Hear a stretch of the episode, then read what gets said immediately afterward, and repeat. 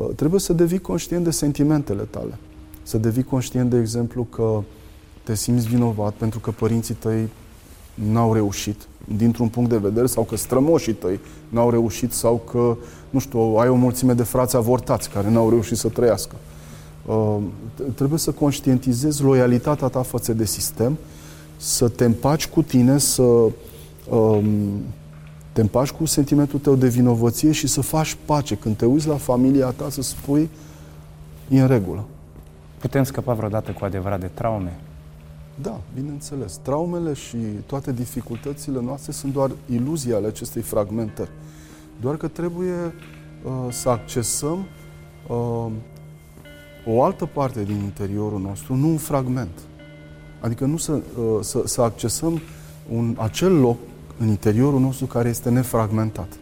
Și aici ajungem către spiritualitate, ajungem în, într-o altă zonă. Să accesăm un loc nevătămat din noi? Nevătămat, care n-a fost niciodată vătămat. Deci trebuie să căutăm în noi acel da. loc care, este, care se află în pace. Da.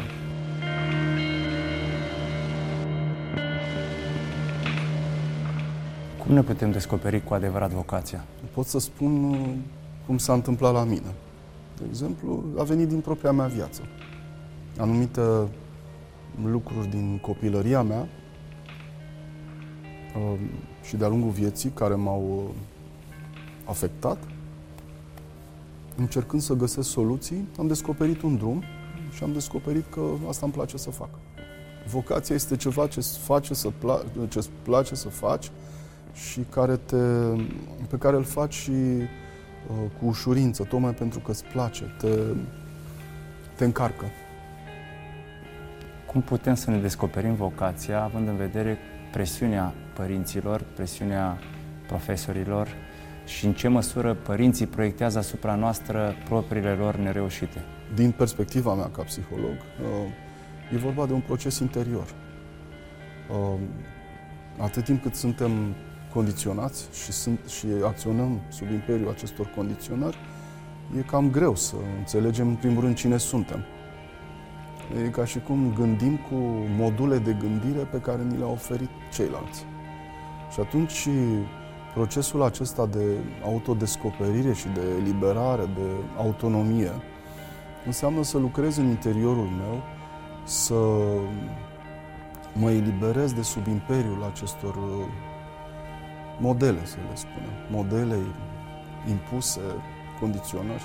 Dacă, dacă dorim să depășim ce s-a întâmplat în viața noastră, primul pas este să învățăm să facem pace cu ce s-a întâmplat. Uh, și cel mai ușor să facem pace este să ne investigăm propria noastră minte. Să vedem că trecutul de fapt nu există, că nu a existat niciodată și că tot ceea ce este real și se poate experimenta este această clipă, această secundă. E foarte dificil să poți să faci pace cu tine însuți. Nu, nu este dificil, este simplu. Însă... Uh, Spuneți-mi și mie că eu sunt în război cu mine, poate reușesc astăzi. Nu sunteți în război. Sunt o parte este în război cu alte părți. Și uh, acest război este războiul fiecărei ființe umane pe care cei mai inconștienți dintre noi îl proiectează în afară. Și avem, vedem ce se întâmplă în lume, polarizația asta extremă. Este de fapt o consecință și o oglindire a fragmentării noastre și a conflictului din interior.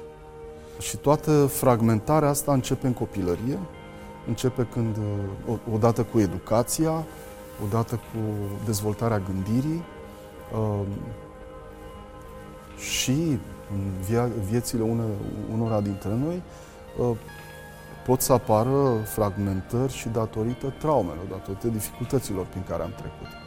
Și atunci există o structură a fragmentării. Adică mintea, personalitatea noastră nu se fragmentează oricum. Apar niște roluri în interior. Este o parte respinsă, o parte exclusă din conștiința noastră, cea care poartă durerea, care poartă trauma, care uh, este copleșită, care de obicei are o vârstă foarte mică, sau mă rog, când s-a întâmplat ce s-a întâmplat, și sunt alte părți pe care noi le uh, tratăm ca pe mecanisme protectoare, mecanisme de supraviețuire. Ele sunt, de fapt, um, două fețe ale aceleiași monede. actul visării. Eu sunt un visător. E super. Actul visării Înseamnă că eu nu trăiesc în prezent. Nu, nu este adevărat. Uh, dar actul visării sau actul creației, să-i spunem așa, uh, are niște uh, niște condiții speciale, niște premise ca să poată să fie făcut. Mi se pare minunat să visezi, dar ca să poți visa cu adevărat, trebuie să fii liber de orice ar putea să-ți condiționeze visul. Să fii liber, să alegi acel vis. Ce ne puteți spune despre antrenamentul subconștientului?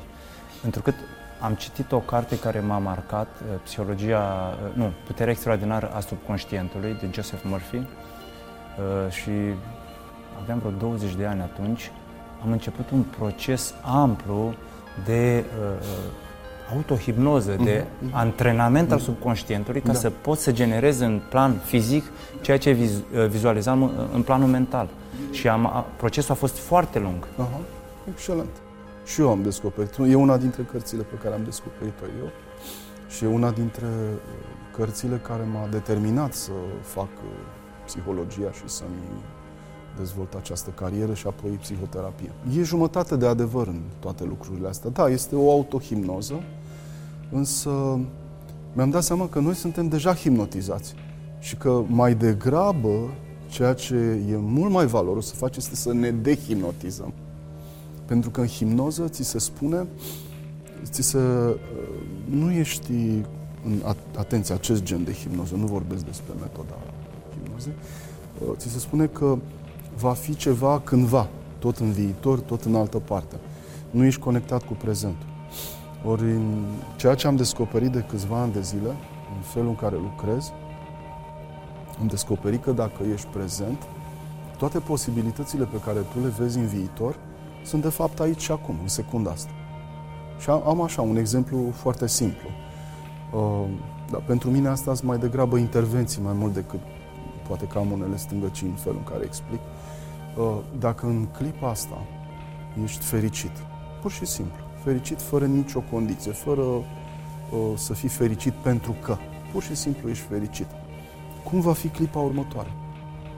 Probabil tot fericită, nu? Probabilitatea să fie fericită și dacă asta e fericită, o spun eu așa, uh, ce se naște din pisică tot șoare, mă, ce, tot șoare își mănâncă, iar ce se naște dintr-o clipă fericită este o altă clipă fericită. Deci, dacă extindem acest model, atunci viitorul când este? Prezent. Este acum. Viitorul este acum. Acum poți să-l trăiești. Și atunci nu mai e nevoie de nicio hipnoză e doar un joc, e o bucurie. Dar principala hipnoză este, uh, vine din uh, mintea duală, din faptul că noi judecăm lucrurile, că le împărțim în bine și în, în bun și rău, corect și incorrect, adevărat și fals. Și căutăm mereu să facem binele, să avem binele, uh, să facem corect și să nu greșim, să îndepărtăm răul. Deci fără să ne dăm seama că această împărțire este un concept al nostru și este fundamentul minții noastre.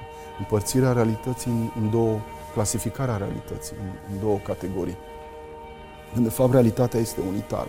Noi nu interacționăm cu realitatea unitară pentru că mintea noastră este fragmentată și orice psiholog știe că nu suntem persoane unitare. Ra, rare ori e o persoană, să zici, această persoană este un întreg.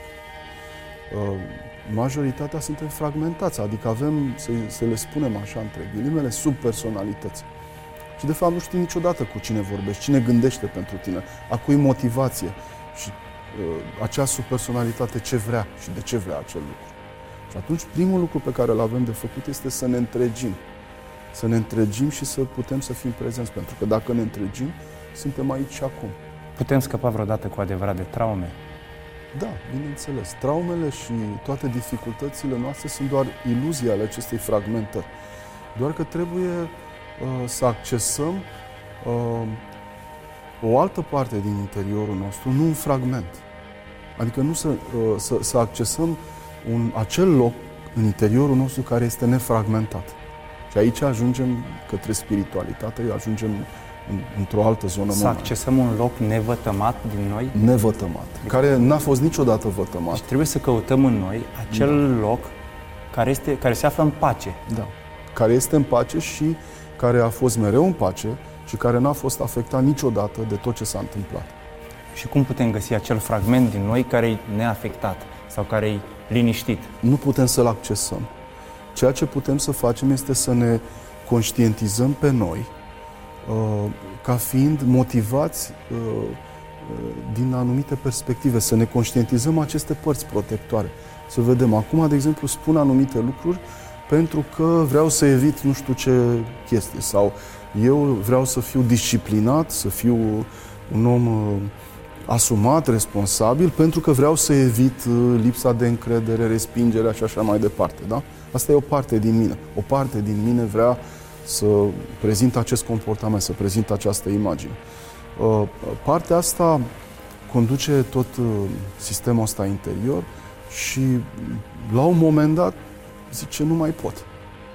E, mi-am luat atâtea uh, asupra mea încât nu mai, nu mai rezist. Și atunci apare o altă parte, contra-revoluția, care zice, băi, ți-am spus eu, ți-am spus eu, băi, mai lasă-le, mai să bem, mai să trăim, mai să trăim momentul, știi? Și asta este o parte care de multe ori e conectată cu dependențele. Și uh, ea alină un pic durerea, scopul lor este să marginalizeze această durere care încă există în noi și uh, în același timp uh, poate să creeze dificultăți mai mari, să distrugă tot ce ai creat. După care vine partea cealaltă, disciplinată și inteligentă și zice, ce ai făcut, mai? Uite ce ai făcut, ai distrus tot ce am creat eu în an de zile. Trebuie să o luăm de la început, să facem sport, să mâncăm bine, să uh, ne instruim, să facem cursuri și tot așa. Ciclul ăsta poate să dureze foarte mult timp. Trebuie să te înțelegi pe tine, să devii transparent pentru tine și în momentul în care devii transparent, îți dai seama că există un punct de vedere care vede părțile alea. Și acest punct de vedere nu e niciodată sonor. El nu vrea să schimbe nimic. Este iubire și acceptare necondiționată față de sine. Sau este iubirea și acceptarea necondiționată din perspectiva sinelui, cu sâmare. Și în diverse tradiții este numit diferit.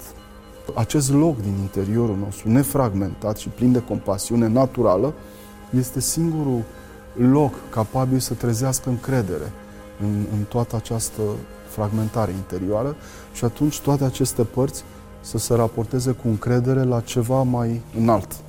Sunt oameni care se pedepsesc, se sancționează pentru că au ajuns la succes. Da. Poți să te pedepsești, de exemplu, dacă ai o familie fericită, iar modelele din uh, familia ta sunt nefericite. Părinții tăi au divorțat și atunci pornești bine, dar la un moment dat îți pui singur piedică și se întâmplă ceva și nu stai și te gândești oare de ce? Și apoi trebuie să mergi la terapie sistemică, terapie sistemică de familie, să vezi că de fapt în interiorul tău ai dezvoltat un sentiment de vinovăție față de părinți. Și sentimentul ăla de vinovăție a apărut tocmai pentru că la suprafață îi judecai și îi respingeai. Față de suferința părinților. Față de suferința părinților, da. Dar la suprafață îi judecai. Nu ok, eu nu o să fac niciodată, uite, ei n-au făcut, n-au dres, n-au știu, n-au aia, n-au aia, eu sunt mai deștept. Îi judec. În interiorul meu mă simt vinovat. Și atunci mă sabotez. Când vine momentul, și se întâmplă să trăiești aceeași viață pe care au trăit-o și ei. Și ajungi să trăiești, să repeți povestea, să, să, să repeți povești ale, ale lor sau ale altora din familie. Și cum poți să tai cordonul umbilical al acestui ciclu de suferință al străbunilor? Uh, un răspuns, răspunsul simplu este prin psihoterapie, mai ales prin psihoterapie sistemică, prin constelații de familie. Uh, trebuie să devii conștient de sentimentele tale. Să devii conștient, de exemplu, că te simți vinovat pentru că părinții tăi n-au reușit dintr-un punct de vedere sau că strămoșii tăi n-au reușit sau că, nu știu, ai o mulțime de frați avortați care n-au reușit să trăiască. Uh, trebuie să conștientizezi loialitatea ta față de sistem să te împaci cu tine, să um, te împaci cu sentimentul tău de vinovăție și să faci pace. Când te uiți la familia ta, să spui, e în regulă. De ce avem un apetit față de critică? Îi criticăm pe ceilalți, îi judecăm pe ceilalți? Uh? Pentru că asta este natura minții noastre. Fără uh, a vedea lucrurile bune și rele, noi criticăm ceea ce este rău, ceea ce nu este corect, ceea ce e pare a fi dăunător sau periculos din diferite perspective, din diferite puncte de vedere. Cum îți inoculezi curajul de a ieși din zona de confort? Dacă un om simte frică sau apatie sau uh, furie sau, uh, de exemplu, este mândru, arogant, astea sunt emoții negative. Uh, în momentul în care, de exemplu, tu simți frică, viața îți reflectă frica înapoi și îți arată că ai avut dreptate.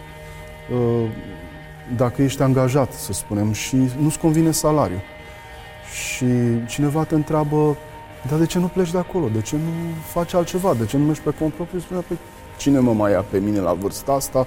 Dar nu știu să fac. Bine, dar ești avocat.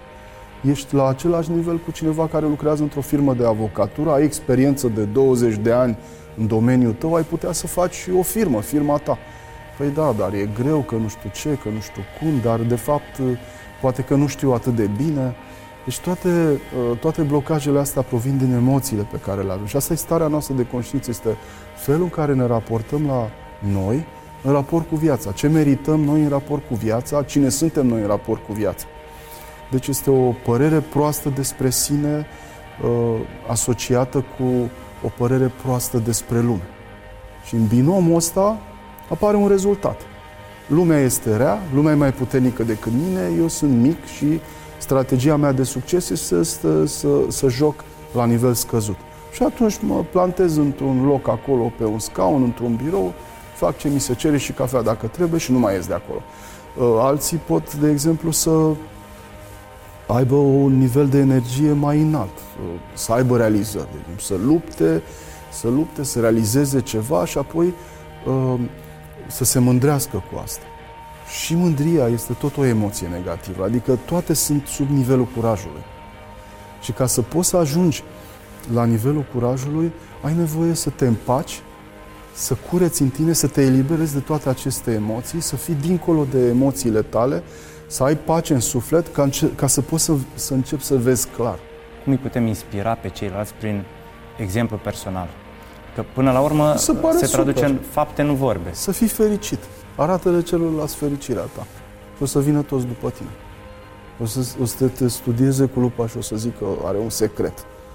Ce mănâncă, ce, unde se duce, ce face. Dar tu fii fericit, răspundește fericirea în jurul tău. De ce? Uite așa, că vrei tu, că prețuiești clipa asta, că prețuiești viața care ți s-a dat. De ce ne erijăm în salvatori? De ce vrem să-i salvăm pe ceilalți? De ce îi sfătuim pe ceilalți? De ce suntem noi cei mai înțelepți? De ce, de ce vrem să-i salvăm? Când noi nu ne putem salva pe noi înșine. De-a lungul vieții noastre, când se întâmplă um, să trecem prin dificultăți majore sau uh, dezvoltăm în noi capacități de adaptare. Una dintre aceste capacități de adaptare este dorința de a salva sau o parte vindecătoare. Un primul în cuplu cu asta este durerea. S-a întâmplat ceva și atunci am luat decizia asta, care mi-a modelat viața. În același timp este și programul opus. Dacă văd pe cineva că nu ajută oameni, pe ăla îl, îl ucid, ca să zic așa, psihologic vorbind. Adică ceea ce eu consider că este atât de important, voi judeca la ceilalți.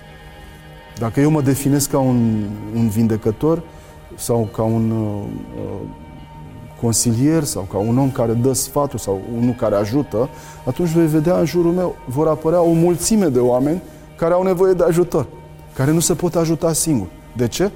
Pentru că dacă ei dispar, eu pe cine mai ajut? Asta pentru că sunt în, într-una dintre părțile mele, din fragmentele mele conectate cu durerea. Și lucrurile ar trebui văzute din perspectiva acelui loc despre care vorbeam, uh, un loc al păcii, nefragmentat, nevătămat, neafectat.